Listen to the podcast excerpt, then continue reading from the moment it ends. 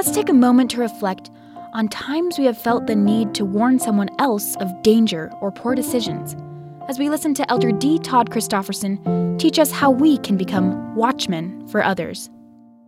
In 597 BC, at age 25, Ezekiel was one of the many carried captive to Babylon by Nebuchadnezzar, and as best we can tell, he spent the rest of his life there. He was of the Aaronic priestly lineage, and when he was 30, he became a prophet. In commissioning Ezekiel, Jehovah used the metaphor of a watchman. If, when the watchman seeth the sword come upon the land, he blow the trumpet and warn the people, then whosoever heareth the sound of the trumpet and taketh not warning, if the sword come and take him away, his blood shall be upon his own head. On the other hand, if the watchman see the sword come and blow not the trumpet, and the people be not warned, if the sword come and take any person from among them, his blood will I require at the watchman's hand. Then, speaking directly to Ezekiel, Jehovah declared, So thou, O Son of Man, I have set thee a watchman unto the house of Israel. Therefore, thou shalt hear the word at my mouth and warn them for me. The warning was to turn away from sin. When I say unto the wicked, O wicked man, thou shalt surely die, if thou dost not speak to warn the wicked from his way, that wicked man shall die in his iniquity, but his blood I will require at thine hand. Nevertheless, if thou warn the wicked of his way to turn from it, if he do not turn from his way, he shall die in his iniquity, but thou hast delivered thy soul.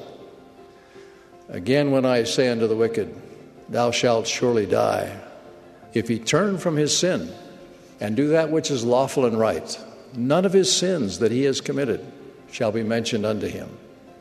He hath done that which is lawful and right, he shall surely live.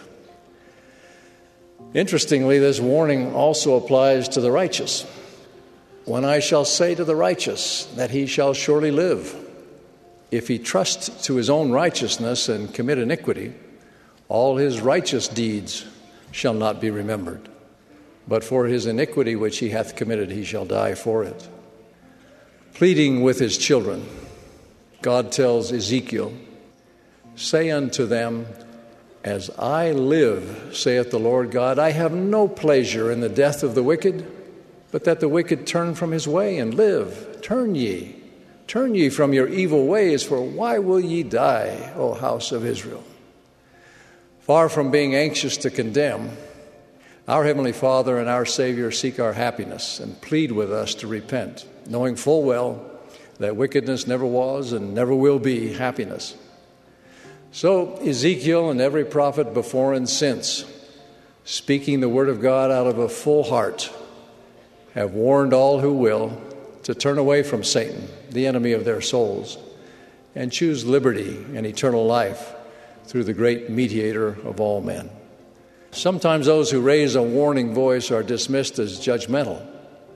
Paradoxically, however, those who claim truth is relative and moral standards are a matter of personal preference are often the same ones who most harshly criticize people that don't accept the current norm of correct thinking. One writer referred to this as the shame culture, quoting In a guilt culture, you know you are good or bad by what your conscience feels. In a shame culture, you know you're good or bad by what your community says about you, by whether it honors or excludes you. In the shame culture, moral life is not built on the continuum of right and wrong, it's built on the continuum of exclusion and inclusion. Everybody is perpetually insecure in a moral system based on inclusion and exclusion. There are no permanent standards, just the shifting judgment of the crowd. It's a culture of oversensitivity, overreaction, and frequent moral panics during which everybody feels compelled to go along. The guilt culture could be harsh, but at least you could hate the sin and still love the sinner. The modern shame culture allegedly values inclusion and tolerance, but it can be strangely unmerciful to those who disagree and those who don't fit in. Unquote.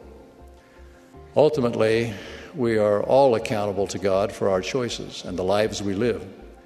The Savior declared, My Father sent me that I might be lifted up upon the cross. And after that I had been lifted up upon the cross, that I might draw all men unto me. That as I have been lifted up by men, even so should men be lifted up by the Father, to stand before me, to be judged of their works, whether they be good or whether they be evil. That was an excerpt from Elder D. Todd Christofferson's talk, The Voice of Warning. Thank you for taking a moment to reflect with us here on BYU Radio.